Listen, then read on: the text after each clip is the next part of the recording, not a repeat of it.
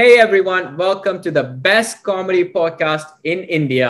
So, in the Jan 3rd, 2022. In the Zayan's birthday. Our birthday and a very special episode. And we just a mention. We have a podcast and a host. We have a mention. That's why we have 2021 and 2022. We have 2021 flashback, rewind. നിങ്ങൾക്ക് വിളിക്കാം. ആ സംഭവം ബഹുലമായ 2021 നിങ്ങൾക്ക് എങ്ങനെയായിരുന്നു അറിയില്ല, പക്ഷെ ഞങ്ങൾക്ക് എങ്ങനെയാണെന്ന് ഞങ്ങൾക്ക് നന്നായി അറിയുന്നുണ്ട്. അതൊക്കെ ഞങ്ങൾ മാഷപ്പ് ചെയ്ത് ഈ എപ്പിസോഡിൽ പറയുന്നുണ്ട്. നിങ്ങൾക്ക് എന്തായാലും ഈ എപ്പിസോഡ് കേട്ട് നോക്കേണ്ടി വരും. ഒരുപാട് ഫൺ എക്സ്പീരിയൻസും കാര്യങ്ങളും ഞങ്ങൾ ഷെയർ ചെയ്യുന്നുണ്ട്. So Sauda intro music roll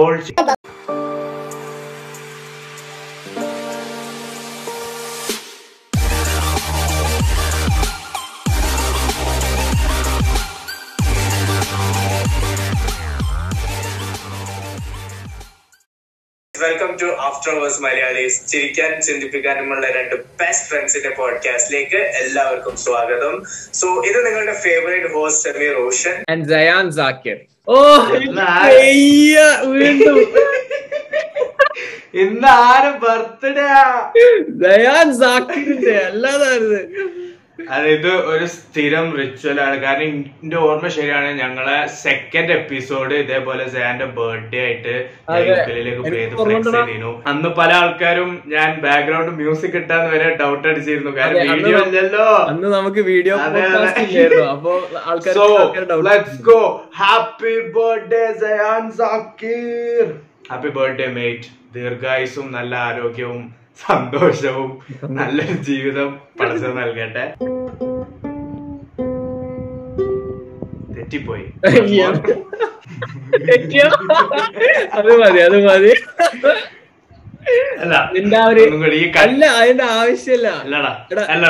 perfect ആക്കി ചെയ്യണം പ്ലീസ് പ്ലീസ്. ഞാൻ കൊറേ ആയത് എടുത്തിട്ട് അതുകൊണ്ടുള്ള ഒരു ഇതാ.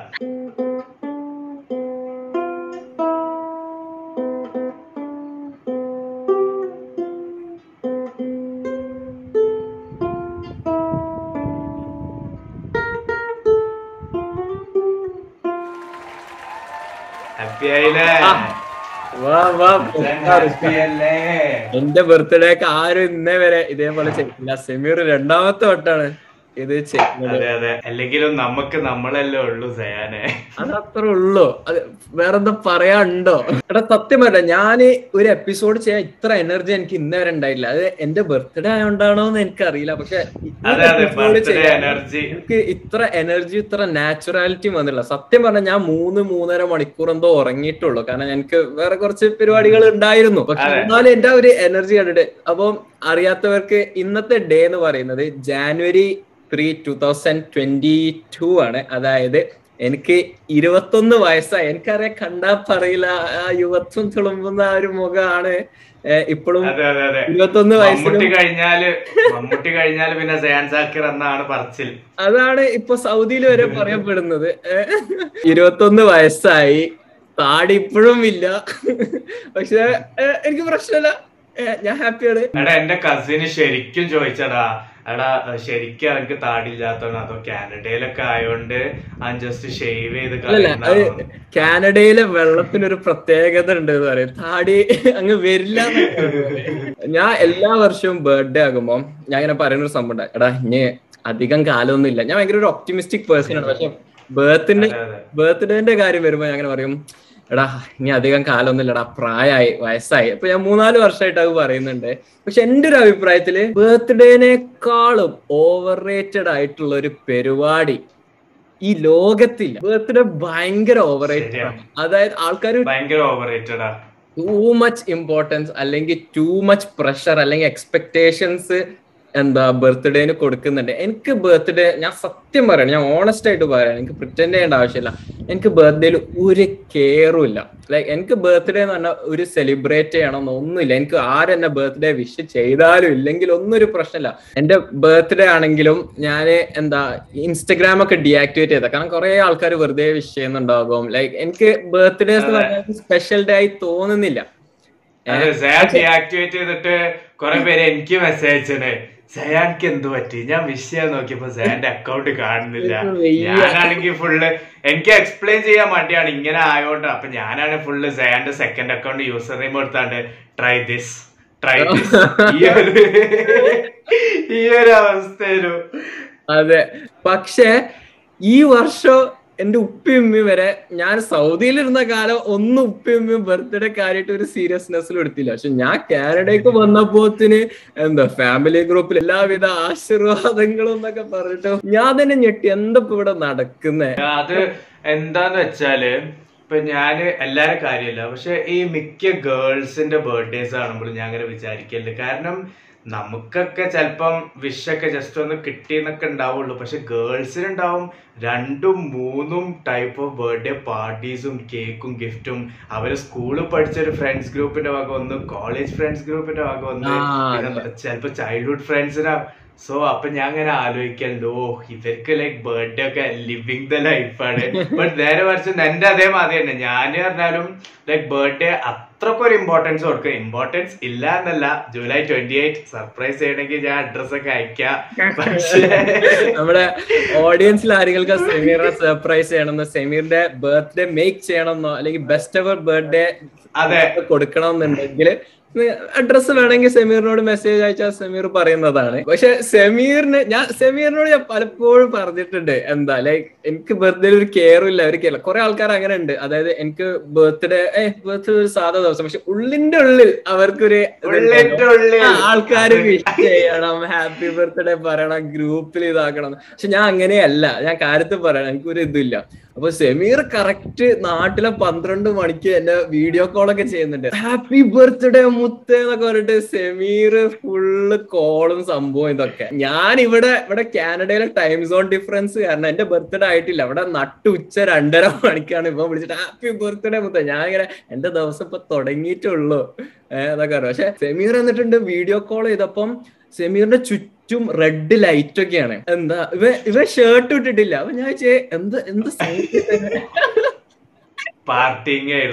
ഞാൻ ചോദിച്ചു, അല്ല ഇതെന്താ സംഗതി, ഇനി ഷർട്ട് ഇട്ടില്ല, മൊത്തം ഒരു റെഡ് ലൈറ്റും ഇതെന്താ സംഭവം തന്നെ. അപ്പൊ മണ്ണെ നിന്റെ ബർത്ത്ഡേ അല്ലേ, നിനക്ക് ഞാനൊരു ബെല്ലി ഡാൻസ് ഷോ, എനിക്കൊരു സ്പെഷ്യൽ ഷോന് വേണ്ടി ഞാൻ സെറ്റപ്പ് ചെയ്തതാ. അതോടെ ഞാൻ ഫോൺ കട്ട് ചെയ്തു. വേറെ നാട്ടില് ഡിസംബർ ആയിട്ടും ഭയങ്കര ചൂടാടാ. ഞാൻ അതുകൊണ്ട് ഷർട്ടൊക്കെ ഇടാൻ കിടക്കണേ. കേരളത്തിന്റെ അവസ്ഥ എനിക്ക് പറഞ്ഞാൽ മനസ്സിലാവില്ല, എന്തൊരു ചൂടാറിയോ ഇവിടെ. ആ എന്നാ ഇവിടെ നേരെ തിരിച്ചാണ്, ഇവിടെ ഭയങ്കര തണുപ്പാണ്. അതായത് -7 ഡിഗ്രി സെൽഷ്യസ് ആണ് ഇവിടെ എന്താ ഉച്ചക്ക് 12:15 ഉള്ളത്. ഓ ഉച്ചക്ക് ഇവിടെ ഉച്ചക്കാര് 12:15 പുറത്തിറങ്ങിയാൽ ഇങ്ങനെ കരിഞ്ഞ് കരിവാളിച്ച് വിയർത്തിട്ട് ഓഫ്, ആലോചിക്കാൻ വയ്യ. അല്ല എന്റെ ഒരു അഭിപ്രായത്തില് സമീറ, ഇത് നീ അതിനോട് എഗ്രി ചെയ്യുന്നുണ്ടെങ്കിൽ നീ പറയും. എന്റെ അഭിപ്രായത്തില് നമ്മളുടെ ബർത്ത്ഡേ എന്ന് പറഞ്ഞാല് നമ്മളുടെ സെലിബ്രേഷൻ ആകരുത്, നമ്മുടെ പേരൻസിന് വേണ്ടിയുള്ള സെലിബ്രേഷൻ, എസ്പെഷ്യലി നമ്മുടെ ഉമ്മമാര്, നമ്മുടെ അമ്മമാർക്കുള്ള സെലിബ്രേഷൻ ആവണം. കാരണം എന്താന്ന് വെച്ചാല് നമ്മളെ ബർത്ത്ഡേക്ക് നമ്മളൊന്നും കാര്യമായിട്ടൊന്നും ചെയ്തിട്ടില്ല, നമ്മൾ ജനിച്ച് വീണാ ചെയ്തിട്ടുള്ളത്, നമ്മൾ കാര്യമായിട്ടൊന്നും ചെയ്തില്ല.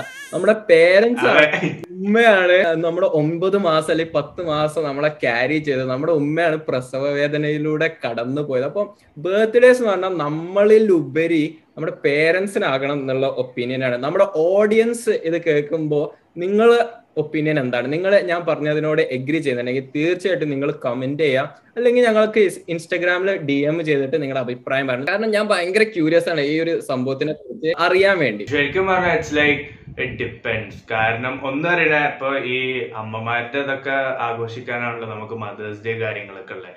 അപ്പം ബർത്ത്ഡേ എന്ന് പറഞ്ഞാൽ ഇറ്റ്സ് ലൈക്ക് ആ ഒരു പേഴ്സണ് ഒരു കൊല്ലത്തില് അയാൾക്ക് വേണ്ടിയിട്ടുള്ള ഒരു ദിവസം എന്ന രീതിയിലാണ് നമ്മൾ ബർത്ത്ഡേ ആഘോഷിക്കുന്നത്.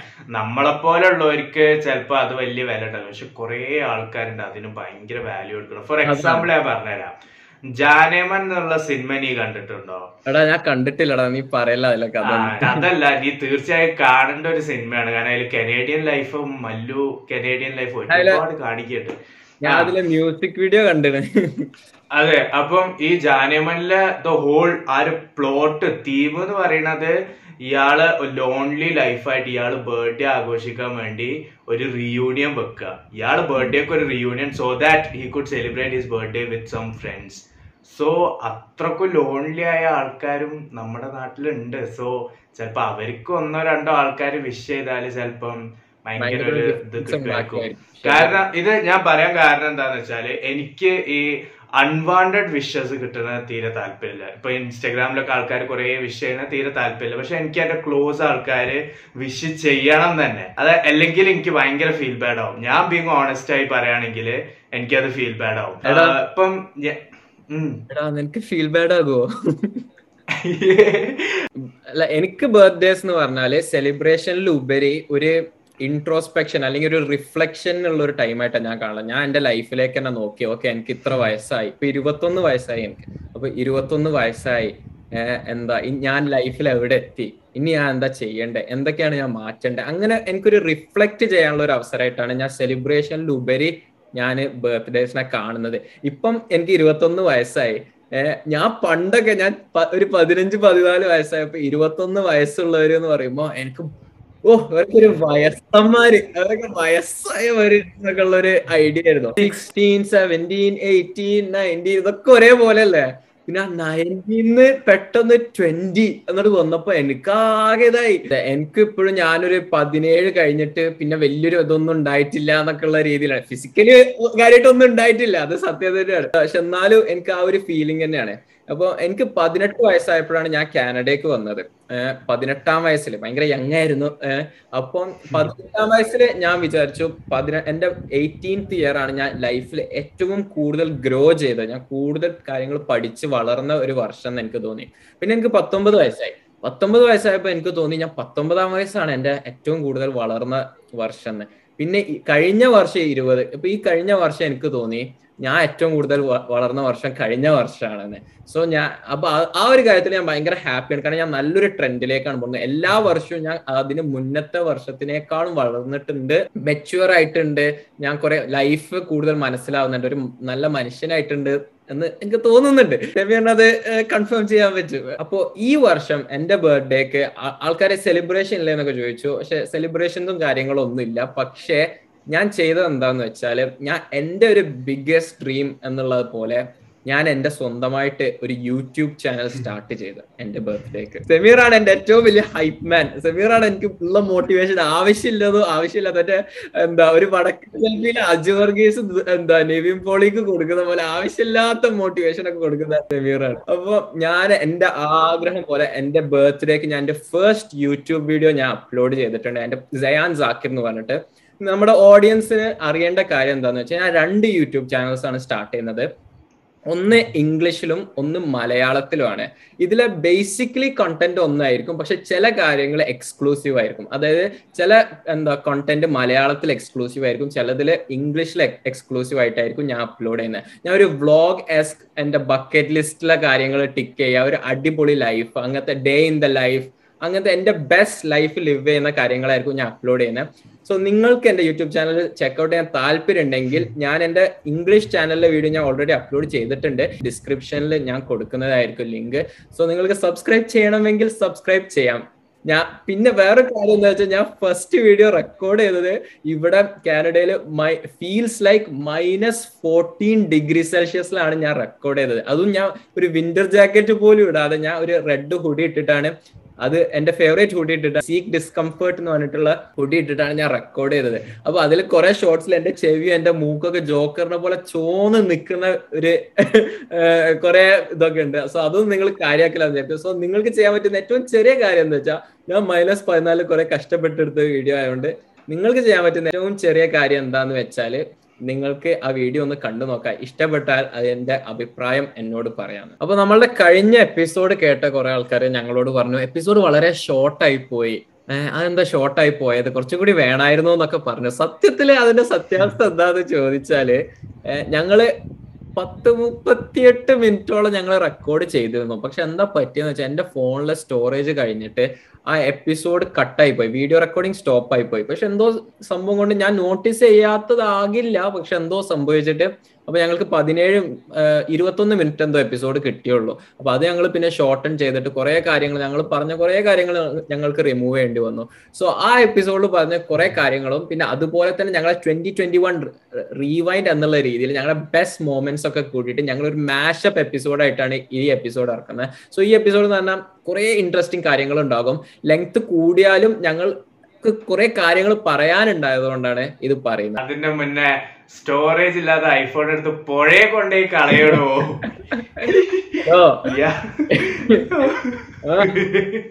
ഇതേപോലെ നിനക്കുണ്ടായത് റെക്കോർഡിംഗ് ഓണാവാത്ത പല സിറ്റുവേഷൻസ്, അത് മറക്കണ്ട.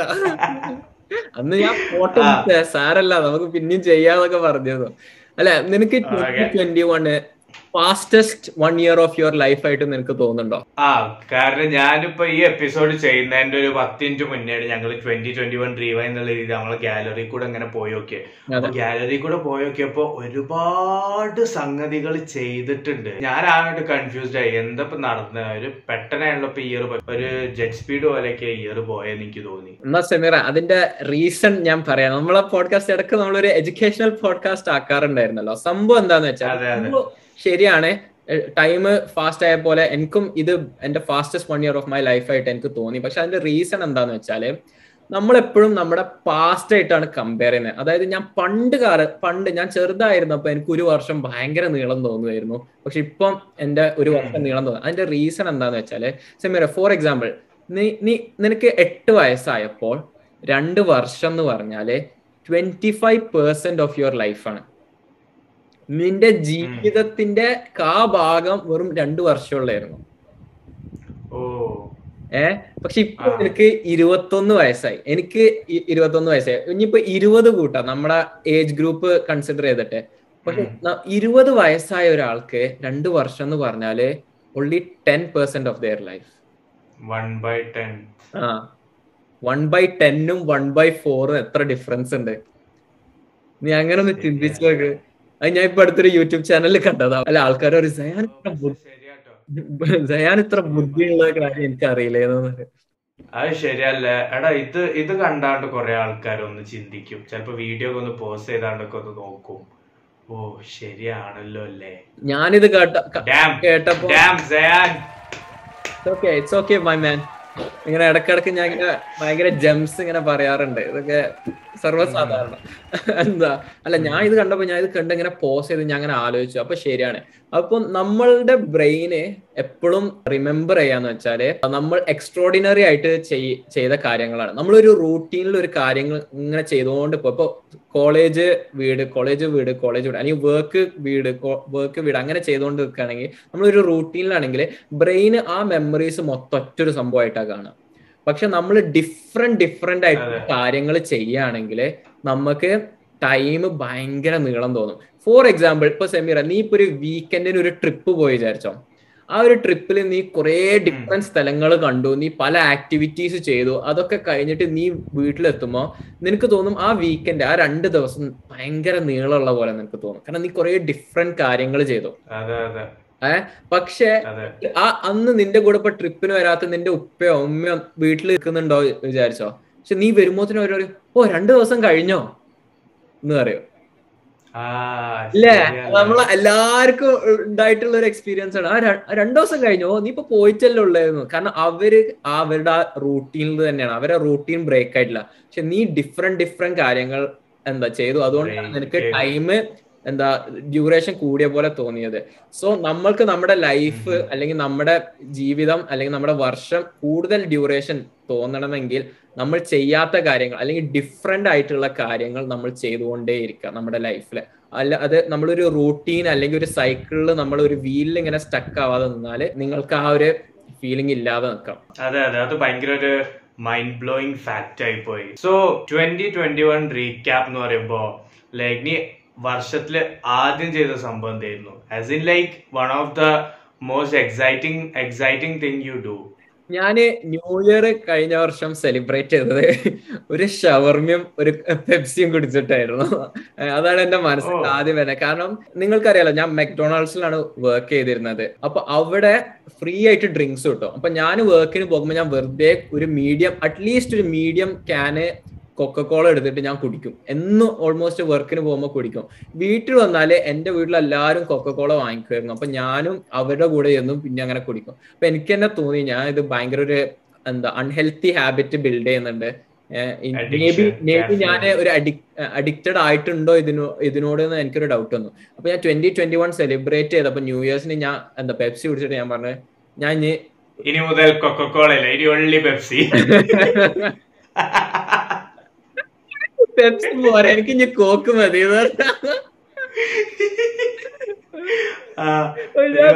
എന്താ ഈ പെപ്സിയോ കോക്കോ ഏതായിരുന്നു അത് നോക്കിയിട്ട് ഞാൻ പറഞ്ഞു ഇനി എന്താ 2022 വരെ ഞാൻ ഇത് കുടിക്കുന്നില്ല, എനിക്ക് അഡിക്ഷൻ ഉണ്ടോന്നൊന്നും ഞാൻ നോക്കട്ടെ എന്ന് പറഞ്ഞു. അങ്ങനെ ഞാൻ ഇപ്പൊ ഒരു വർഷമായിട്ട് ഞാന് എന്താ സോഡ ഡ്രിങ്ക് ഒന്നും കുടിച്ചിട്ടില്ല, കാർബണേറ്റഡ് ഡ്രിങ്ക് ഒന്നും ഞാൻ കുടിച്ചിട്ടില്ല ഒരു വർഷം. പക്ഷെ സത്യം പറഞ്ഞാല്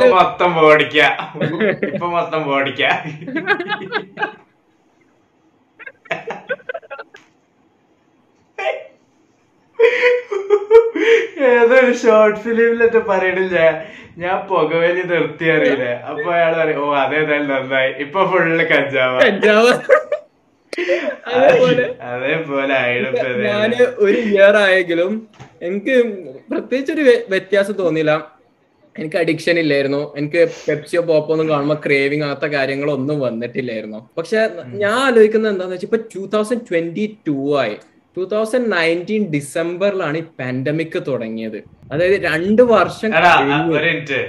ഞാനൊരു കാര്യം ചോദിക്കട്ടെ, നമ്മളെ ISJ സ്കൂളിന്റെ അടുത്തുള്ള ബുഹാരി റെസ്റ്റോറന്റ്, അവിടുത്തെ അഫ്ഗാനികളെ ആ ഒരു മന്തിയും ഷവായൊക്കെ എടുത്ത് അതിൽക്കൊരു മെറിന്റെ ഹംദിയാത്തും കൂടി ഉണ്ടായ നീ കുടിക്കില്ല എന്നാണോ പറയുന്നേ? അത് ഞാൻ കുടിക്കും.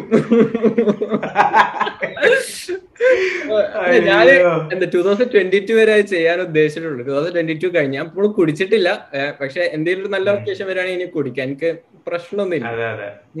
എനിക്ക് ഓർമ്മ ഈ പാൻഡമിക് തുടങ്ങിയപ്പം ലൈക് ജാനുവരി ഫെബ്രുവരി ഒക്കെ ആയപ്പം എൻ്റെ ഒരു ഫ്രണ്ട് എന്താ തെൻവീർ എന്നിട്ട് സമീറിനറിയാം, എൻ്റെ ഫ്രണ്ട് പറഞ്ഞു ഇത് നവംബർ വരെ ഒക്കെ എന്തായാലും പോകും, നവംബറിനൊന്നും ഇത് മാറില്ല എന്ന് പറഞ്ഞു.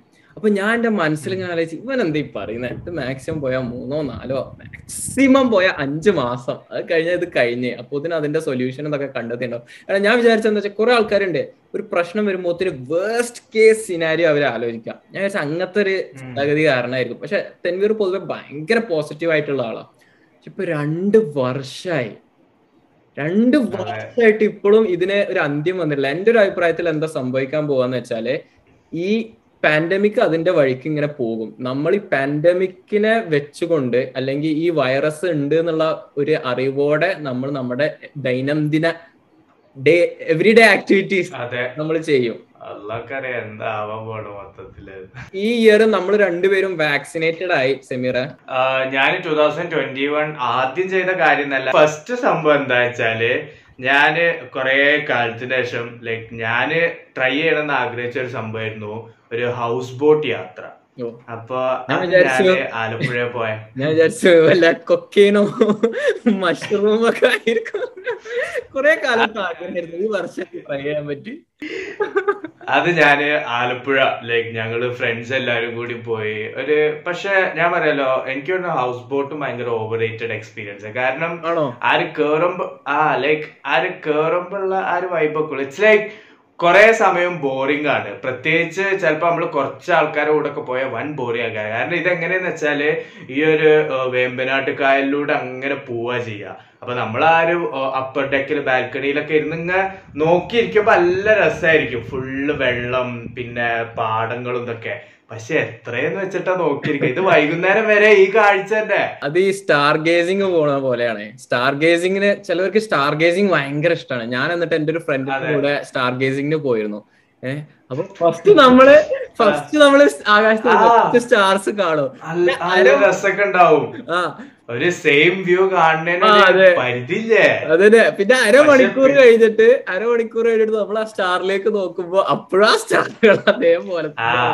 പിന്നെ എന്താന്ന് വെച്ചാല് പറ്റില്ല. മെയിൻ ആയിട്ട് ഇതിലെ ഫുഡും കാര്യങ്ങളും ഇവര് പുഴയിൽ തന്നെ എടുത്തതിന് മീനും അങ്ങനെ കാര്യങ്ങളൊക്കെ. എന്നാലും ലൈഫില് ഒരു പ്രാവശ്യമെങ്കിലും ട്രൈ ചെയ്യാവുന്ന ഒരു എക്സ്പീരിയൻസ് ആണ്. ഞങ്ങൾ പിന്നെ ഫ്രണ്ട്സ് എല്ലാരും കൂടി പോയോണ്ട് കുറെ പാട്ടും അതായിട്ടും ഇതായിട്ടൊക്കെ നല്ല വൈബ് ഉണ്ടായിരുന്നു. നീ ഇത്രയും പോസിറ്റീവ് കാര്യത്തിന്റെ ഇടയിൽ എനിക്കൊരു നെഗറ്റീവ് കാര്യം ഇടണം എന്ന് ആഗ്രഹമല്ല, പക്ഷെ രണ്ടാമത്തെ വർഷം ഫാമിലിന്ന് മാറി നിന്നുകൊണ്ട് പെരുന്നാള് ആഘോഷിക്കേണ്ടി വന്നു. പക്ഷെ അന്ന് പെരുന്നാളിന്റെ ദിവസം ഇവിടെ ഉള്ളൊരു ഫാമിലി ഉണ്ട്, സെലീലിക്ക എന്ന് പറഞ്ഞിട്ടൊരു ഇക്ക ഉണ്ട്. ആ ഇക്കയുടെ വീട്ടിലേക്ക് എന്നെയും പിന്നെ ഞങ്ങളെ പോലത്തെ ഇവിടെ സ്റ്റുഡൻസ് ആയിട്ടുള്ള കുറെ പേരെ ബ്രേക്ക്ഫാസ്റ്റ് അല്ലെങ്കിൽ ബ്രഞ്ച് എന്ന് വേണമെങ്കിൽ പറയാം, ബ്രേക്ക്ഫാസ്റ്റ് ലഞ്ചിന് ആള് ഇൻവൈറ്റ് ചെയ്തു. അപ്പൊ അത് ഞാൻ മറക്കൂല. ആ സെലീലിക്ക നമ്മളിവിടെ ഒറ്റയ്ക്കല്ല, നമുക്ക് ഫാമിലിയും കാര്യങ്ങളൊന്നും ഇല്ലല്ലോ. അപ്പൊ ആ മൂപ്പര് നമ്മുടെ വീട്ടിലേക്ക് വിളിച്ചത് ഭയങ്കര എന്റെ മനസ്സിൽ ഇപ്പോഴും ഉണ്ട് ആ ഒരു സംഭവം. അപ്പൊ ഫാമിലിന്ന് മാറി നിൽക്കുകയാണെങ്കിലും പിന്നെ കുറച്ച് മാസം കഴിഞ്ഞപ്പോ ഏപ്രിലില് എന്റെ കസിൻ എന്റെ മൂത്തമ്മയുടെ മോന് ഇങ്ങോട്ടേക്ക് വന്നു. അപ്പൊ എനിക്കിവിടെ ഫാമിലി ഇല്ല എന്നുള്ള ആ ഒരു ഫീലിങ് അവൻ വന്നോടെ എന്താ അടിപൊളിയായി. അവൻ വന്നോടെ പിന്നെ വൈബായി, സംഭവം അടിപൊളിയായി. അവൻ വണ്ടി എടുത്തു, അങ്ങനെ ഭയങ്കര രസമായി. പിന്നെ എന്താ സത്യാവസ്ഥ എന്താന്ന് വെച്ചാല് ഇവൻ വന്നിട്ട് 5 മാസം ആകുന്നുള്ളൂ, ഞാൻ ഇവിടെ വന്നിട്ട് 2 വർഷം കഴിഞ്ഞു. അവന് എന്നേക്കാളും കാനഡ കണ്ടു. അവന് വണ്ടി ഉണ്ടായോണ്ട് അവൻ ട്രിപ്പ് പോയി, ഫുൾ പൊളി. അവന് ഞാൻ കാണാത്ത പ്രോവിൻസിലും ഇതിലൊക്കെ പോയിട്ട് അവൻ കുറെ സ്ഥലം കണ്ടു, ഞാൻ കാണാത്ത അടിപൊളി സ്ഥലം കണ്ടു. അപ്പം എനിക്ക് ഭയങ്കര സന്തോഷമായിരുന്നു. അപ്പൊ അവന് വീട്ടിൽ വന്നത് എന്താ അടിപൊളിയായി. പിന്നെ എന്റെ ഇതിൽ പറയുകയാണെങ്കിൽ ഈ 2021-ലാണ് ഞാൻ റോൾസ് റോയ്സ് മേടിച്ചത്. അപ്പൊ അതിന്റെ സിൽസ് എനിക്ക് ഇപ്പോഴും പറഞ്ഞില്ല. ഞാൻ റീലൊക്കെ ആക്കിയാണ്ട് എന്റെ ഇൻസ്റ്റഗ്രാമിലൊക്കെ ഇട്ടിരുന്നു. അതെനിക്ക് ഭയങ്കര ഒരു എക്സ്പീരിയൻസ് ആയിരുന്നു. കാരണം നമ്മൾ ഈ GTA സാൻ ആൻഡ്രിയാസിന്റെ 2006 എഡിഷൻ ഉണ്ട്, അതില് റോൾസ് റോയ്സ് ഒക്കെ ഉണ്ട്. റോൾസ് റോയ്സ് ഗോസ്റ്റും ഫാൻറ്റും ഒക്കെ ഉണ്ട്. അപ്പൊ അതൊക്കെ കാണുമ്പോ ഇങ്ങനെ വിചാരിക്കരുത്, ഓ സൂപ്പർ കാർ, ലൈക്ക് ഓടിക്കാൻ പറ്റിയിരുന്നെങ്കിൽ, ഓടിക്കാന്നല്ല യാത്ര ചെയ്യാൻ പറ്റിയിരുന്നെങ്കിൽ എന്നായിരുന്നു നമ്മൾ അന്നൊക്കെ ആലോചിച്ചത്. കാരണം നമ്മൾ ഒരു പോസിബിലിറ്റിയും കാണില്ല ഇത് ഓടിക്കാൻ പറ്റുന്നില്ല. സോ യാത്ര ചെയ്യാൻ പറ്റിയിരുന്നെങ്കിൽ എന്നൊക്കെ കാണാം. പക്ഷെ അങ്ങനെ എന്റെ ക്ലാസ്സിൽ പഠിക്കുന്ന ഫ്രണ്ടിന്റെ ഫാദറിന്റെ റോൾസ് റോയ്സും അഹ്മദ് ജംഷീദ് എന്നാണ് അവന്റെ പേര്. സോ ഓര് ദുബായിൽ നിന്ന് ഇങ്ങോട്ടേക്ക് കൊണ്ടുവന്നതാണ്, ജസ്റ്റ് ഒരു 7 months എന്തോ ഒരു ആവശ്യത്തിന്. ഇപ്പൊ തിരിച്ചത് ദുബായിലേക്കാണ് കൊണ്ടുപോയി. അപ്പൊ ഞാന് നാട്ടിലേക്ക് വരുമ്പോ സമീർ റോഷന്റെ ബെസ്റ്റ് ഫ്രണ്ട് ആണ് ആ റോൾസ് റോയ്സ് പറയാൻ. ഞാന് ലൈക്ക് അവന്റെ വീട്ടില് ജസ്റ്റ് വിസിറ്റ് ചെയ്യാൻ പോയതേനു. അപ്പൊ വണ്ടി അവിടെ ഉണ്ട്, എല്ലാരും ഫോട്ടോ ഒക്കെ എടുക്കുന്നുണ്ട്. അപ്പൊ ഞാൻ just if you don't mind ഞാനൊരു 2 റൗണ്ട് അടിച്ചോട്ടെ എന്ന് ചോദിച്ചു.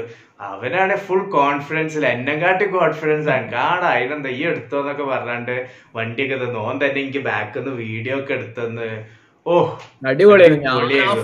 വീഡിയോ ഫോട്ടോ കണ്ടപ്പോ യാ മോനെ ഞാൻ ഇങ്ങനെ ലസ്റ്റ് ആയിരുന്നു ആ കാറിന്. എന്താ നമ്മള് സൗദിയില് എന്താ എക്സ്പെൻസീവ് കാർസ് ഒക്കെ ചേർക്കുമ്പോ എന്റെ ബക്കറ്റ് ലിസ്റ്റിലുള്ള ഒരു കാറാണ് റോൾസ് റോയ്സ്. റോൾസ് റോയ്സ് ഓടിക്കണം എന്ന് എനിക്ക് അത്ര ആഗ്രഹം. നീ ഓടിച്ചു എന്ന് പറയുമ്പോൾ എനിക്ക് അത്രയും സന്തോഷമായിരുന്നു. എനിക്കും അതേപോലെ തന്നെ പറഞ്ഞ പോലെ ഈ 2021 കാർസ് റിലേറ്റഡ് നമ്മൾ കാർസിനെ കുറിച്ച് അധികം ഈ പോഡ്കാസ്റ്റിൽ സംസാരിക്കാറില്ല. സ്പോർട്സും പിന്നെ വേറെ ചില കാര്യങ്ങൾ മാത്രമേ നമ്മൾ ഈ പോഡ്കാസ്റ്റിൽ സംസാരിക്കാത്തുള്ളൂ. അപ്പം ഈ ഒരു ടോപ്പിക് വന്നോണ്ട് ഞാൻ പറയണേ, എനിക്കും കാർസിന് അടിപൊളി ഇതായിരുന്നു. എന്റെ ഫ്രണ്ട് എന്നെ അറിയുന്നവർക്ക് എല്ലാവർക്കും അറിയാം, എന്റെ ഫേവറേറ്റ് കാർ എന്ന് പറഞ്ഞാല് ഡോഡ്ജ് ചാർജർ ആണ്. എന്റെ ഫസ്റ്റ് ക്രഷ് എന്നാണ് ഞാൻ ഡോഡ്ജ് ചാർജറിനെ വിളിക്കുന്നത്. എനിക്കിപ്പോഴും ഓർമ്മയുണ്ട് 9th class സയാൻ പറഞ്ഞ എന്റെ ബാച്ചിലർ ലൈഫ് ആവുമ്പോ ഞാൻ ഡോഡ്ജ് ചാർജർ എടുക്കും, എനിക്ക് ഫാമിലി ആവുമ്പോ ഞാൻ ഡോഡ്ജ് ഡുറാങ്കോ. എനിക്ക് ഓർമ്മയുണ്ട് ഇവ അന്ന് 9th എന്നോട് പറഞ്ഞതാ ഇത് ഫാമിലി ആകുമ്പോ ഫാമിലിനോട്ട് കറങ്ങാൻ ഞാൻ ഡോഡ്ജ് ഡുറാങ്കോ എടുക്കുന്നത്. എന്താ 2017 എന്റെ ഇക്കാക്ക ഒരു ഡോഡ്ജ് ചാർജർ റെന്റ് ചെയ്തിരുന്നു. അങ്ങനെയാണ് ഞാൻ ആദ്യമായിട്ട് ഡോഡ്ജ് ചാർജർ ഓടിക്കുന്നത്. അങ്ങനെ ഈ 2021 എന്റെ ഫ്രണ്ട് സംഗീത് എന്ന് പറഞ്ഞിട്ട് എന്റെ ഫ്രണ്ട് ഒരു യാത്ര പോകാൻ ഡോഡ്ജ് പുതിയ 2021 ഡോഡ്ജ് ചാർജർ GT റെന്റ് ചെയ്തിരുന്നു. അങ്ങനെ എനിക്ക് ഡോഡ്ജ് ചാർജർ ഓടിക്കാൻ പറ്റി. അടിപൊളി വണ്ടിയായിരുന്നു മോനെ, എന്റെ ഡ്രീം കാർ അങ്ങനെ ഓടിക്കായിരുന്നു. അതേപോലെ തന്നെ എന്റെ വേറെ ഫ്രണ്ട് ഉണ്ട് നാസി, ഐസ് ഓഫ് നാസി എന്ന് പറഞ്ഞ അവന്റെ യൂട്യൂബ് ചാനലൊക്കെ ഉണ്ട്. നാസിന്റെ യൂട്യൂബ് ചാനൽ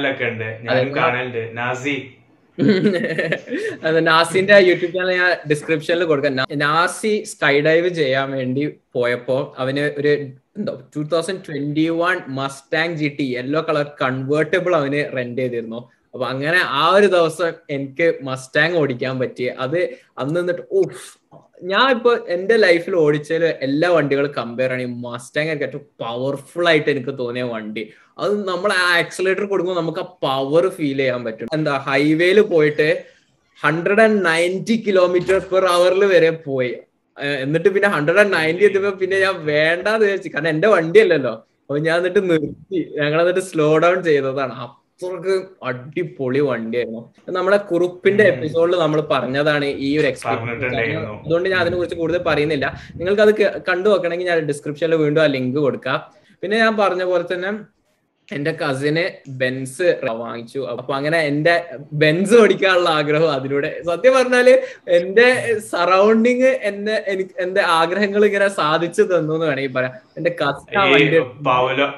പൗലോ കൊയിലോ പറഞ്ഞിട്ടില്ലേ, നമ്മളൊരു ആഗ്രഹം ഭയങ്കര ദൃഢമായി ആഗ്രഹിക്കുകയാണെങ്കിൽ ലോകം മൊത്തം നമ്മുടെ കൂടെ സാധിച്ചു തരാനും. അതേപോലെ ആയിപ്പോ എന്റെ അവസ്ഥ. അതെ സത്യം, ഇംഗ്ലീഷിൽ അതിന് മാനിഫെസ്റ്റേഷൻ എന്ന് പറയും. അപ്പൊ ഞാൻ ആഗ്രഹിച്ച കാര്യങ്ങളൊക്കെ എന്റെ സറൗണ്ടിങ്ങിലൂടെ അങ്ങ് സാധിച്ചു. സെമീറുടെ കുറെ കഠിനാധ്വാനത്തിന്റെയും പ്രയത്നത്തിന്റെയും കാര്യം പറഞ്ഞുകൊണ്ട് ഞാൻ പറയാണ്, ഞാന് 2.5 വർഷത്തിന്റെ ഇടവേളക്ക് ശേഷം ഞാന് ആദ്യമായിട്ടാണ് ഒരു കുട്ടിനെ കയ്യെ പിടിക്കുന്നത്. അത് ഈ സോ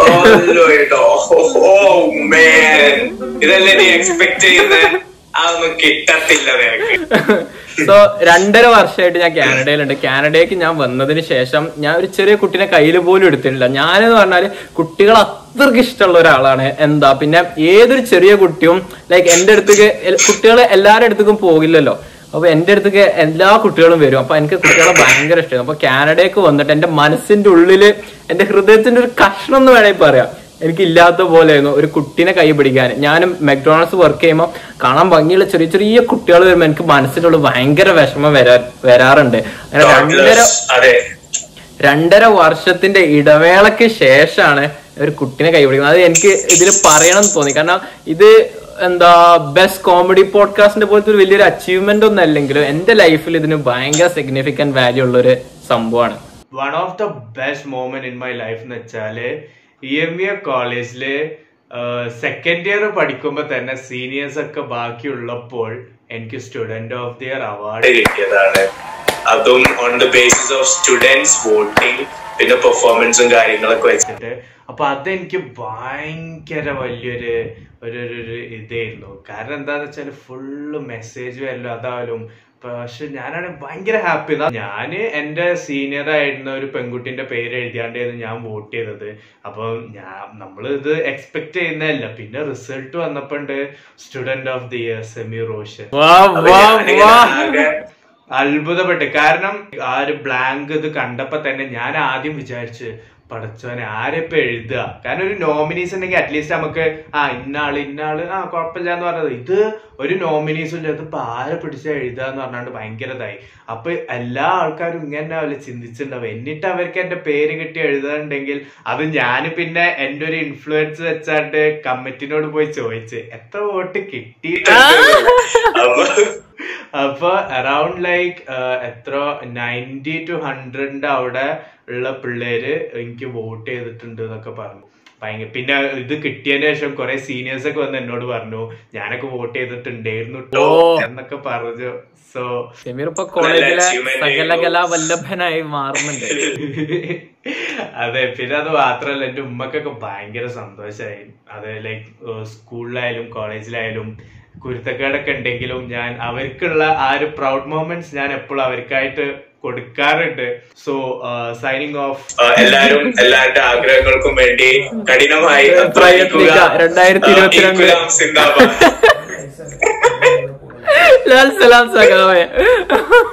അല്ല, ഇനി അടുത്ത എനിക്ക് പറയാനുള്ളത് ഇത് വളരെ ചെറിയ സംഭവമാണ്. ഞാൻ ഈ 2021 ഞാൻ ക്രിപ്റ്റോ കറൻസിയിൽ ഇൻവെസ്റ്റ് ചെയ്യാൻ സ്റ്റാർട്ട് ചെയ്ത് ഒരു ഇൻവെസ്റ്ററായി ക്രിപ്റ്റോ കറൻസിയിലെ. സംഭവം സെമീർ എനിക്ക് ഓർമ്മ ഉണ്ടോ, നമ്മൾ 12th ക്ലാസ്സിലെ ഇംഗ്ലീഷ് ഡിബേറ്റിലെ ഞങ്ങളുടെ ടോപ്പിക് എന്ന് പറഞ്ഞാല് crypto currency is the future of money എന്നായിരുന്നു. എന്നിട്ട് ഞാൻ സ്റ്റേജിലൊക്കെ കയറിയിട്ട് ക്രിപ്റ്റോ കറൻസി ആണ് പണത്തിന്റെ ഫ്യൂച്ചർ എന്ന് ഘോരം പ്രസംഗിച്ചു. ബിറ്റ് കോയിൻ ആണ് എല്ലാം, ബിറ്റ് കോയിൻ ആണ് എല്ലാ സംഭവം എന്നൊക്കെ പറഞ്ഞു. എന്റെ ലാസ്റ്റ് അക്കാഡമിക് ഇയർ ഡിബേറ്റ് ആയിട്ട് ഞാൻ പാർട്ടിസിപ്പേറ്റ് ചെയ്തില്ല, കാരണം എനിക്ക് അറിയാത്തൊരു ടോപ്പിക്കിനെ കുറിച്ച് എനിക്ക് സംസാരിക്കാൻ താല്പര്യമില്ല എന്ന് പറഞ്ഞിട്ട് ഞാൻ പാർട്ടിസിപ്പേറ്റ് ചെയ്തില്ല. കാരണം എനിക്കൊരു ക്രിപ്റ്റോ കറൻസി എന്താന്ന് പോലെ എനിക്കറിയാം, പക്ഷെ ഇപ്പൊ ആലോചിക്കുമ്പോ ലൈക്ക് നമുക്ക് എന്തൊക്കെ പറയുന്നു ക്രിപ്റ്റോ കറൻസിനെ കുറിച്ചിട്ട്. അതെ, എന്താ ക്രിപ്റ്റോ കറൻസിനെ കുറിച്ച് ഞാൻ കുറെ ഘോരം സംസാരിച്ച്. അൽഹംദുലില്ലാ, ഞാൻ ആ സ്പീച്ചിൽ എനിക്ക് ഫസ്റ്റ് ബെസ്റ്റ് സ്പീക്കർ കിട്ടി. എന്റെ സ്കൂളിലെ ഫൈനൽ ഇയർ ഓഫ് ഡിബേറ്റിൽ എനിക്ക് ഫസ്റ്റ് ബെസ്റ്റ് സ്പീക്കറും കിട്ടി. പക്ഷെ അന്ന് ഞാൻ $1 എങ്കിൽ $1, അല്ലെങ്കിൽ $1 സൗദി റിയാലെങ്കിൽ $1 അല്ലെങ്കിൽ ₹1 ₹1 ഞാന് ക്രിപ്റ്റോയിൽ ഇട്ടിടുകയും ഞാൻ ഇപ്പൊ ഒരു മില്യനെയർ ആവാൻ നല്ല പോസിബിലിറ്റി ഉണ്ടായിരുന്നു. പക്ഷെ അത് ഞാൻ ചെയ്തില്ല. സോ ഞാൻ ഈ 2021 ഞാൻ ക്രിപ്റ്റോ കറൻസി സ്റ്റാർട്ട് ചെയ്തു. 2021 അല്ല, എന്റെ ലൈഫിലെ തന്നെ one of the best experience കോളേജിൽ നിന്ന് ഐവി പോയതാ. ഞാൻ ഈ ഐവിനെ കുറിച്ച് സംസാരിക്കുമ്പോ നീ ആനന്ദത്തിലെ BGM ഒക്കെ ബാക്കിലിടണേ. അതെ, എന്റെ കോളേജിലുള്ള പിള്ളേരൊക്കെ 10th-ന്നും 12th-ന്നൊക്കെ ഇതേപോലെ ക്ലാസിന്റെ കൂടെ ഇയറിന്റെ കൂടെ ഒക്കെ സ്കൂളിൽ ടൂറൊക്കെ പോയതാണ്, ഇൻഡസ്ട്രിയൽ വിസിറ്റ്. പക്ഷെ ഞങ്ങള് സൗദിയിൽ പഠിച്ച ടൈമില് ഞങ്ങൾക്കൊരു പ്രോപ്പർ ഒരു ട്രിപ്പ് എന്നുള്ള ഒരു സംഭവം സൗദിയില് ലൈക്ക് ഞങ്ങൾ പഠിച്ചെടുത്തോളം ഇല്ല. ഞങ്ങൾക്ക് ആകെ 12th-ൽ മാത്രമാണ് ഒരു ട്രിപ്പ് കിട്ടിയത്. പിന്നെ ഞങ്ങൾ ഈ ഫുട്ബോൾ, അത്ലറ്റിക്സ്, അതേപോലെ സയാനാണ് ഡിബേറ്റിന്റെ ഒക്കെ ഭാഗമായിട്ട് നമ്മൾ ക്ലസ്റ്റേഴ്സ്, നാഷണൽസ് ഉള്ള രീതിയിൽ പല ലൈക്ക് ജിദ്ദ ടു റിയാദ് അല്ലെങ്കിൽ നാട്ടിലോട്ടൊക്കെ വന്ന് പാർട്ടിസിപ്പേറ്റ് ചെയ്യാറുണ്ട്. പക്ഷെ അതെന്നൊക്കെ പറഞ്ഞാൽ നമ്മളൊരു ടീമിന്റെ കൂടെ, പക്ഷെ നമ്മളൊരു ക്ലാസിന്റെ കൂടെ ഉള്ള ഒരു ട്രിപ്പ് എന്നുള്ളൊരു സംഭവം എനിക്കൊരു ഫസ്റ്റ് എക്സ്പീരിയൻസ് ആയിരുന്നു. അങ്ങനെ ഞങ്ങള് ഈ ഒരു പാൻഡമിക് സിറ്റുവേഷനിലും പ്രിൻസിപ്പളിനൊക്കെ കൺവിൻസ് ചെയ്ത് നമ്മള് സമ്മതിപ്പിച്ചെടുത്തു. സോ ഇൻഡസ്ട്രിയൽ വിസിറ്റ് എന്ന് പറയുമ്പോ നമുക്കൊരു ഇൻഡസ്ട്രി വിസിറ്റ് ചെയ്യണല്ലോ, അതാണല്ലോ മെയിൻ. ഞങ്ങള് പ്രിൻസിപ്പളിനോട് ഈസ്റ്റേൺ സ്പൈസസ് ഞങ്ങൾ മെയിൽ അയച്ചിട്ടുണ്ട്, അവര് സമ്മതിച്ചത്, ഫുൾ റെഡി ആണെന്നൊക്കെ പറഞ്ഞു. എവിടെ മെയില് പോയിട്ട് കൂടി അയച്ചിട്ട് ഞങ്ങള് പ്രിൻസിപ്പളി പോഡ്കാസ്റ്റ് കേൾക്കാറുണ്ട് എന്നല്ലേ നീ പറഞ്ഞേ? അതെ, ഞങ്ങള് റഷീദ് സാർ ചില്ല. പിന്നെ പക്ഷെ ഞങ്ങൾ അവസാനം കണ്ണൻ ദേവന്റെ ഒരു ഫാക്ടറിക്ക്, ടീ ഫാക്ടറിക്ക് നമുക്ക് ഇൻഡസ്ട്രി വിസിറ്റ് കിട്ടി. പക്ഷെ ഈ ഒരു എക്സ്പീരിയൻസ് ആണ് അടിപൊളി എക്സ്പീരിയൻസ് ആയിരുന്നു. ഞങ്ങൾക്ക് 3 നൈറ്റും 2 ഡേയും ആയിരുന്നു ഞങ്ങളുടെ ട്രിപ്പ്.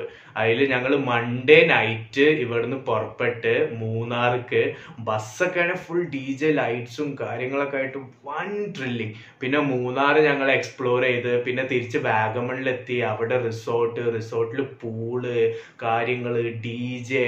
പിന്നെ ഞങ്ങൾ വാഗമൺ എക്സ്പ്ലോർ ചെയ്ത് ഈ കണ്ണൻ ദേവൻ ടീ ഫാക്ടറിക്ക് പോയി. മൊത്തത്തിലൊരു അടിപൊളി എക്സ്പീരിയൻസ് ഞങ്ങളെ ക്ലാസ്സിലെ പിള്ളേർ. പിന്നെ കുറെ ക്ലാസ്സിലെ പിള്ളേരായിട്ട് ഒന്നും കൂടി ക്ലോസ് ആവാൻ പറ്റി ഈ ഒരു ട്രിപ്പിന്റെ ഇടയിൽ. സോ ലൈക്ക് ഞാൻ ഡെഫിനറ്റ്ലി പറയുകയാണെങ്കിൽ സയാന് ലൈഫിൽ മിസ് ഔട്ട് ചെയ്യുന്ന ഒരു കാര്യക്കാരം ഈ ഒരു ഇൻഡസ്ട്രിയൽ വിസിറ്റ് എന്ന് പറഞ്ഞത്. ചിലപ്പം ലൈക്ക് നീ ഒരു 18-ാം വയസ്സിൽ തന്നെ കാനഡയിൽ പോയിട്ട് ഒരുപാട് കാര്യങ്ങൾ അച്ചീവ് ചെയ്തിട്ടുണ്ടാവും. പക്ഷെ ഈ ഒരു സംഭവം നീ നിന്റെ ലൈഫിൽ മിസ് ചെയ്തു. കാരണം സെക്കൻഡ് ഇയറിന്നൊരു ഇൻഡസ്ട്രിയൽ വിസിറ്റ്, തേർഡ് ഇയറിന്നൊരു ഇൻഡസ്ട്രിയൽ വിസിറ്റ് ആണ് കണക്ക്. സെക്കൻഡ് ഇയർ ഞങ്ങൾ പാൻഡമിക്കിൽ പോയോണ്ട് ഈ ഒരു കോളേജ് ലൈഫിൽ ഒരൊറ്റ ഇൻഡസ്ട്രിയൽ വിസിറ്റ് ആണ് കിട്ടിയത്. എന്നിട്ട് തന്നെ എനിക്ക് റിഗ്രറ്റാ, ആ ഒരു സെക്കൻഡ് ഇൻഡസ്ട്രിയൽ വിസിറ്റ് ഇല്ലല്ലോ എന്ന് ആലോചിച്ചിട്ട്. അപ്പം അത് ശരിക്കും ഈ ആനന്ദൊക്കെ സിനിമ ഒക്കെ കണ്ടുപോയതിന്റെ ശേഷം ഫുള്ള് ആ ഒരു വൈബ് ചെയ്ത് അത് എങ്ങനെ എക്സ്പ്രസ് ചെയ്യേണ്ടത് എനിക്കറിയില്ല. അത്രക്കും അടിപൊളി എക്സ്പീരിയൻസാ. പിന്നെ ഒരു ചെറിയ എക്സ്പീരിയൻസ് എന്ന് പറയാനുള്ള ഞങ്ങള് കോളേജിൽ കോളേജില് പരിപാടി ഉണ്ടായിരുന്നു. അതില് തിരുമാലി ആയിരുന്നു ഞങ്ങളെ ഗസ്റ്റ്. മുമ്പര് വന്നാണ്ട് മലയാളിക്ക് എന്താട്ടാ അതൊക്കെ പറഞ്ഞപ്പോ തന്നെ കോളേജ് മൊത്തം കിട്ട ഇളകി. ഞങ്ങളെ പാൻഡമിക്കിന് ശേഷം കോളേജിലെ ആദ്യത്തെ പരിപാടിയാണ്. First year, second year, third years dress കോഡും കാര്യങ്ങളും എല്ലാം അതും ഉണ്ടായിരുന്നു. കാർ ഷോവും. സോ അതും നല്ലൊരു എക്സ്പീരിയൻസ്. 2021 ഡിസംബർ ലാസ്റ്റ് അതൊക്കെ നടക്കണേ. ലൈക്ക് എന്റെ ലാസ്റ്റ് എന്താന്ന് വെച്ചാൽ എനിക്ക് ഈ എപ്പിസോഡ് ലോങ് ആയി പോയെന്ന് തോന്നുന്നുണ്ട്. പക്ഷെ എന്റെ അഭിപ്രായത്തിൽ ഇത് റീസണബിൾ ലെങ്ത് ആണ്. കുറെ കാര്യങ്ങൾ പറയാണ്ടായോണ്ടാണ് ലോങ് ആയി പോയത്. നമ്മൾ വലിച്ചു നീട്ടുന്നില്ല ഒന്നും, നമ്മൾ പെട്ടെന്നാണ് കാര്യങ്ങളൊക്കെ പറയുന്നത്. എന്റെ എന്താന്ന് വെച്ചാല് ലൈക്ക് സെലിബ്രേഷൻസിനെ കുറിച്ച് പറയുകയാണെങ്കിൽ എൻ്റെ ബെസ്റ്റ് ഓണമായിരുന്നു ഈ കഴിഞ്ഞ വർഷം ഉണ്ടായിരുന്നത്. എൻ്റെ അതിന് മുന്നത്തെ വർഷം എൻ്റെ ബെസ്റ്റ് ഓണായിരുന്നു. പക്ഷെ ആ ഓണത്തിനും കടത്തി വെട്ടിക്കൊണ്ട് ഈ ഓണം ഉണ്ടായി. കഴിഞ്ഞ വർഷം ഞങ്ങള് വീട്ടിലെല്ലാരും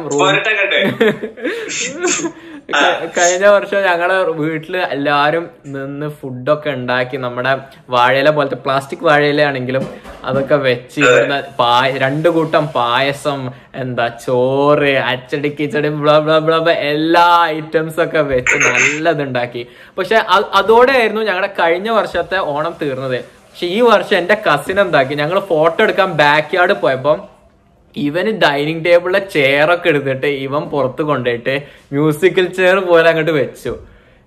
എന്നിട്ട് എല്ലാരും മ്യൂസിക്കൽ ചെയർ, ഡാൻസ്, മറ്റേ ആനക്ക് വാല് വരച്ചു കൊടുക്കുക, അങ്ങനെ ഓരോ കളികൾ കളിച്ച് എൻ്റെ ബെസ്റ്റ് ഓണം. എനിക്ക് ലൈഫിൽ ഇന്നേവരെ അത്ര അടിപൊളിയായിട്ടുള്ളൊരു ഓണം എക്സ്പീരിയൻസ് ഉണ്ടായിട്ടില്ല. അതുപോലെ തന്നെയായിരുന്നു എൻ്റെ ഹാലോവീൻ എക്സ്പീരിയൻസ്. പക്ഷെ അത് ഹാലോവീൻ എക്സ്പീരിയൻസിനെ കുറിച്ച് ഞങ്ങൾ വേറെ തന്നെ ഒരു എപ്പിസോഡ് ചെയ്യുന്നുണ്ട്. ഞാൻ അതെ, കാരണം അത്രമാത്രം പറയാനുണ്ട്. ആ ഒരു അടിപൊളി എപ്പിസോഡ് ചിലപ്പോ ഞങ്ങളുടെ എപ്പിസോഡ് പാട്രിയോണിലൊക്കെ ആയിരിക്കും ഉണ്ടാവുക. കാരണം അത്രക്കും കോണ്ടന്റ്സ്, എക്സ്പ്ലിസിറ്റ് കോണ്ടന്റ്സ് ഒക്കെ ആ ഹാലോവീൻ പാർട്ടിയിൽ. ഓണത്തിന്റെ കാര്യം പറയുകയാണെങ്കിൽ എൻ്റെ ഓണം ഈ വർഷം അടിപൊളിയായി.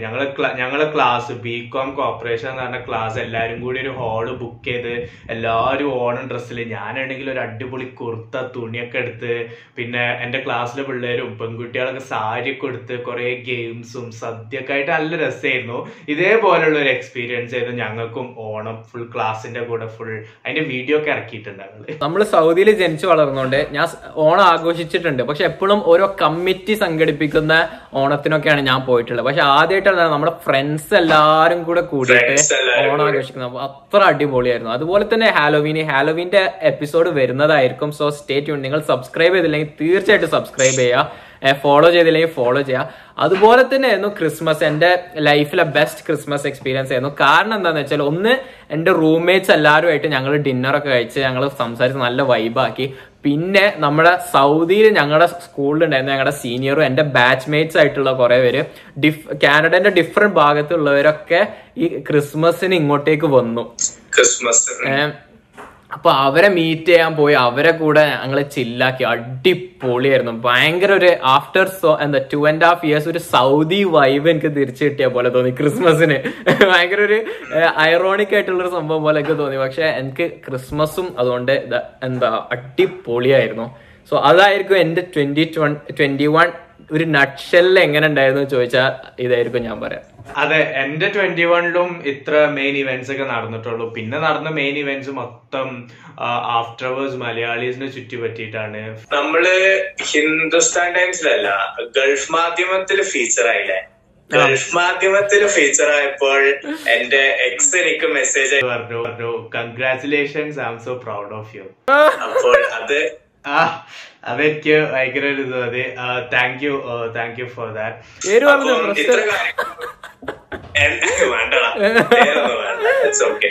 സോ ഇത്ര കാര്യങ്ങളാണ് 2021 എന്റെയും ജയാന്റെയും ഒരു ലൈഫിൽ നടന്ന കാര്യങ്ങള്. നമ്മളെ ഒരു അടിപൊളി ഗസ്റ്റ് വരുന്നുണ്ട് നമ്മളെ പോഡ്കാസ്റ്റില്. അതെ, പിന്നെ നമ്മളെ മിൻഷ എനർജിയിലൊക്കെ പറയാൻ പറഞ്ഞ പോലെ എല്ലാരും സബ്സ്ക്രൈബ് ബട്ടണൊക്കെ അടിക്കുക, ലൈക്ക് ചെയ്യുക, കമന്റ് ചെയ്യുക, ഷെയർ ചെയ്യുക, ബെൽ ബട്ടണൊക്കെ അങ്ങ് പിടിച്ച് നെക്കുന്നേ. അതേപോലെ സ്പോട്ടിഫൈയിൽ ഇപ്പൊ റേറ്റിംഗും അതേപോലെ ഫോളോ ചെയ്യാനുള്ള ഫീച്ചേഴ്സ് ഒക്കെ, റേറ്റിംഗ് ഫീച്ചർ വന്നിട്ടുണ്ട്. സോ സ്പോട്ടിഫൈയിലാണ് നിങ്ങൾ കേൾക്കുന്നതെങ്കിൽ റേറ്റ് ചെയ്യുക, ആപ്പിൾ പോഡ്കാസ്റ്റിലാണ് നിങ്ങൾ കേൾക്കുന്നതെങ്കിൽ ഒരു റിവ്യൂ ഇടുക. അതൊക്കെ ആൾക്കാർക്ക് അറിയാം, നമ്മൾ പറയേണ്ട ആവശ്യമില്ല, നമ്മൾ പിള്ളേരാണ്. പിന്നെ കുറെ ഞങ്ങൾക്ക് മെസ്സേജുകളൊക്കെ വരുന്നുണ്ട്. ഇപ്പൊ ഈ അടുത്ത്, അതായത് ഇപ്പം ഒരു 10 minutes ബിഫോർ പിങ്ലുങ്കിയിലെ ഫീച്ചർ കണ്ടിട്ട് നമ്മളെ പോഡ്കാസ്റ്റ് കേട്ട ഒരു ലേഡി നമുക്ക് മെസ്സേജ് അയച്ചു. ഷി വാസ് ലൈക്ക്, നിങ്ങളെ പോഡ്കാസ്റ്റ് ഭയങ്കര അഡിക്റ്റീവ് ആയിക്കൊണ്ടിരിക്കുകയാണ് എന്ന് പറഞ്ഞ്. പിന്നെ ജസ്റ്റ് ലാസ്റ്റൊക്കെ പറഞ്ഞ് സൗണ്ടിന്റെ ഒരു ചെറിയൊരു ഇതുണ്ട്, ജസ്റ്റ് ഒരു സജഷൻ, ഇങ്ങനെ ചെയ്താൽ ചിലപ്പോൾ നന്നായിരിക്കും എന്നുള്ളത്. ഈ മെസ്സേജ് അയച്ച കുട്ടി എന്ന് പറയുന്നത് എന്നെ പോലെ തന്നെ ഇവിടെ കാനഡയിലുള്ള ഒരു കുട്ടിയാണ്. അപ്പൊ നമ്മൾ ഈ പോഡ്കാസ്റ്റിൽ സ്ഥിരം ചെയ്യുന്ന പോലെ കാനഡയും നമ്മുടെ നാടും തമ്മിലുള്ള ആ ഒരു കോൺട്രാസ്റ്റും, പിന്നെ ഞങ്ങൾ സൗദി അറേബ്യയിൽ ജനിച്ചു വളർന്നുകൊണ്ട് അതിന്റെ ഇടയിൽ ഗൾഫ് അല്ലെങ്കിൽ സൗദി അറേബ്യന്റെ ആ ഒരു കോൺട്രാസ്റ്റ്, ഇതൊക്കെ. ഇപ്പൊ ജിഷ ജോൺ എന്ന് പറഞ്ഞ ആ കുട്ടിക്ക് ആ കാര്യങ്ങളൊക്കെ ഭയങ്കര ഇഷ്ടമായി. എന്ന് പറഞ്ഞാൽ ഞാൻ സത്യം പറയും ഇങ്ങനത്തെ മെസ്സേജസ് ഒക്കെ കേൾക്കുമ്പോൾ ഞാൻ 2, 3, 4 പ്രാവശ്യമൊക്കെ ഇങ്ങനെ മനസ്സറിഞ്ഞു വായിക്കും. അത്രയ്ക്ക് സന്തോഷമാണ്. നിങ്ങൾക്ക് ചിലപ്പോൾ അത് 1, 2 വാക്കുകളായിരിക്കും, പക്ഷെ ഞങ്ങൾക്ക് അങ്ങനെയല്ല. ഞങ്ങൾക്ക് അത് ഭയങ്കര മീനിങ്ഫുൾ ആണ്. So thank you so much. ഞാൻ 2022 വേറെ ലെവലാക്കാൻ പോവാണ് ഞങ്ങള്. നിങ്ങൾക്ക് 2021 അടിപൊളി ആയിരുന്നെങ്കിൽ ഞങ്ങൾക്ക് ഭയങ്കര സന്തോഷമാണ്. നിങ്ങളെ 2021 ബെസ്റ്റ് മൊമെന്റ് എന്താണെന്ന് കമന്റ് ചെയ്യുക. നിങ്ങൾക്ക് അത്ര അടിപൊളി ആയി, അതെ, നിങ്ങൾക്ക് അടിപൊളി ആയില്ലെങ്കിൽ 2022 നിങ്ങൾക്കൊരു അവസരമാണ്. Make the most of what you have. ലൈഫിൽ കുറെ നെഗറ്റീവ് കാര്യങ്ങൾ വരും, പക്ഷെ നമുക്ക് അതൊക്കെ എടുത്തിട്ട് പോസിറ്റീവ് കാര്യങ്ങൾ വരും. എനിക്ക് നെഗറ്റീവ് കാര്യങ്ങൾ ഈ 2021 വന്നിട്ടുണ്ട്. ലൈക്ക് എന്റെ നെഗറ്റീവ് ഒക്കെ എടുക്കുമ്പോൾ നമ്മൾ സച്ചിന്റെ പോലെ 6 അടിച്ച് കളയാ, പോസിറ്റീവ് ഒക്കെ എടുത്ത് ലൈഫ് അടിപൊളിയാക്കുക. സോ പിന്നെ അത് മാത്രമല്ല, നമുക്ക് പോഡ്കാസ്റ്റിംഗ്, ഒരു മലയാളം പോഡ്കാസ്റ്റ് കമ്മ്യൂണിറ്റി ഉണ്ട്. സോ നിങ്ങൾക്ക് ഇതേപോലെ വേറെ ഡിഫറെന്റ് പോഡ്കാസ്റ്റ് കേൾക്കണമെങ്കിൽ മലയാളം പോഡ്കാസ്റ്റ് എന്നുള്ള പേജിൽ പോയിട്ട് കേൾക്കാം. സോ അതില് ഒരു ചളി മലയാളം പോഡ്കാസ്റ്റ് പറഞ്ഞിട്ടുള്ള ഒരു പോഡ്കാസ്റ്റ് ഉണ്ട്. അപ്പൊ അവരെന്നുള്ള ഒരു സ്റ്റാൻഡപ്പ് കോമഡി, ഇതേപോലെ സെൽഫാണ്, ഒറ്റ ഹോസ്റ്റ് ഉള്ളൂ. അവരുടെ സ്റ്റാൻഡപ്പ് കോമഡിയും എക്സ്പീരിയൻസും കാര്യങ്ങളൊക്കെ ആയിട്ട് ഒരു തമാശ രീതിയിലുള്ള ജോൺറിലുള്ള ഒരു പോഡ്കാസ്റ്റ് ആണ്. തീർച്ചയായും കേട്ടു നോക്കുക. പിന്നെ ഒരു പേഴ്സണൽ ജേർണൽ അല്ലെങ്കിൽ പേഴ്സണൽ ഗ്രോത്ത് എന്നൊക്കെ ഉള്ള പോലെ കുറെ ടിപ്സും കാര്യങ്ങളൊക്കെ ആയിട്ടും നല്ലൊരു കാം എൻവിറോൺമെന്റിൽ പോകുന്ന ഒരു പോഡ്കാസ്റ്റ് ആണ് ബ്ലൂബെറി പോഡ്കാസ്റ്റ്. സോ അതും തീർച്ചയായും കേട്ടോണ്ടിരിക്കുക. മിന്നു എന്ന് പറഞ്ഞിട്ടുള്ള ആളാണ് ഇതിന്റെ ഹോസ്റ്റ്. സോ അത് ഗാനയിലൊക്കെ ഫീച്ചർ ആയിട്ടുള്ള ഒരു പോഡ്കാസ്റ്റ് ആണ്. സോ നിങ്ങൾ അതും തീർച്ചയായിട്ടും കേട്ടു നോക്കുക. So this is your favourite host Sameer Roshan and Sayan Zakir. Peace out everyone.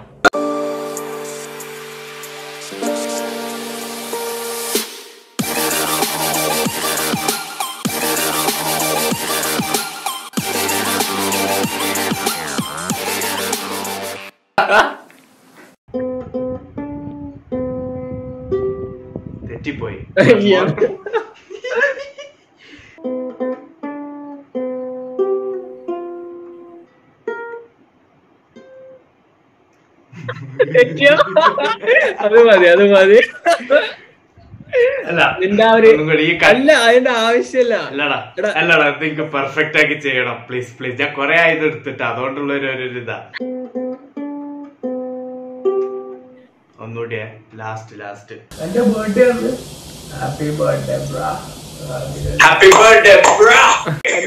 എന്റെ കസി പറയുന്നത് എന്താ, 9 മാസം നീ ഒന്ന് കഷ്ടപ്പെട്ടിട്ടെങ്കിൽ സ്വന്തമായിട്ടുള്ള കുട്ടീനെ തരം പിടിക്കാന്ന്. എന്തിന് 9 മാസം? 10 മിനിറ്റിന്റെ കാര്യമുള്ളൂ. ഇത് ഞാൻ കട്ട് ചെയ്തോളാം.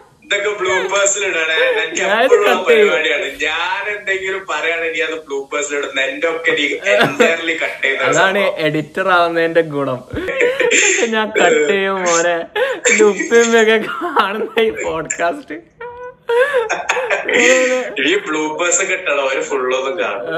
ഫുള്ളല്ല, അതിന്റെ അപ്പുറം കാണുന്ന ആൾക്കാരാ.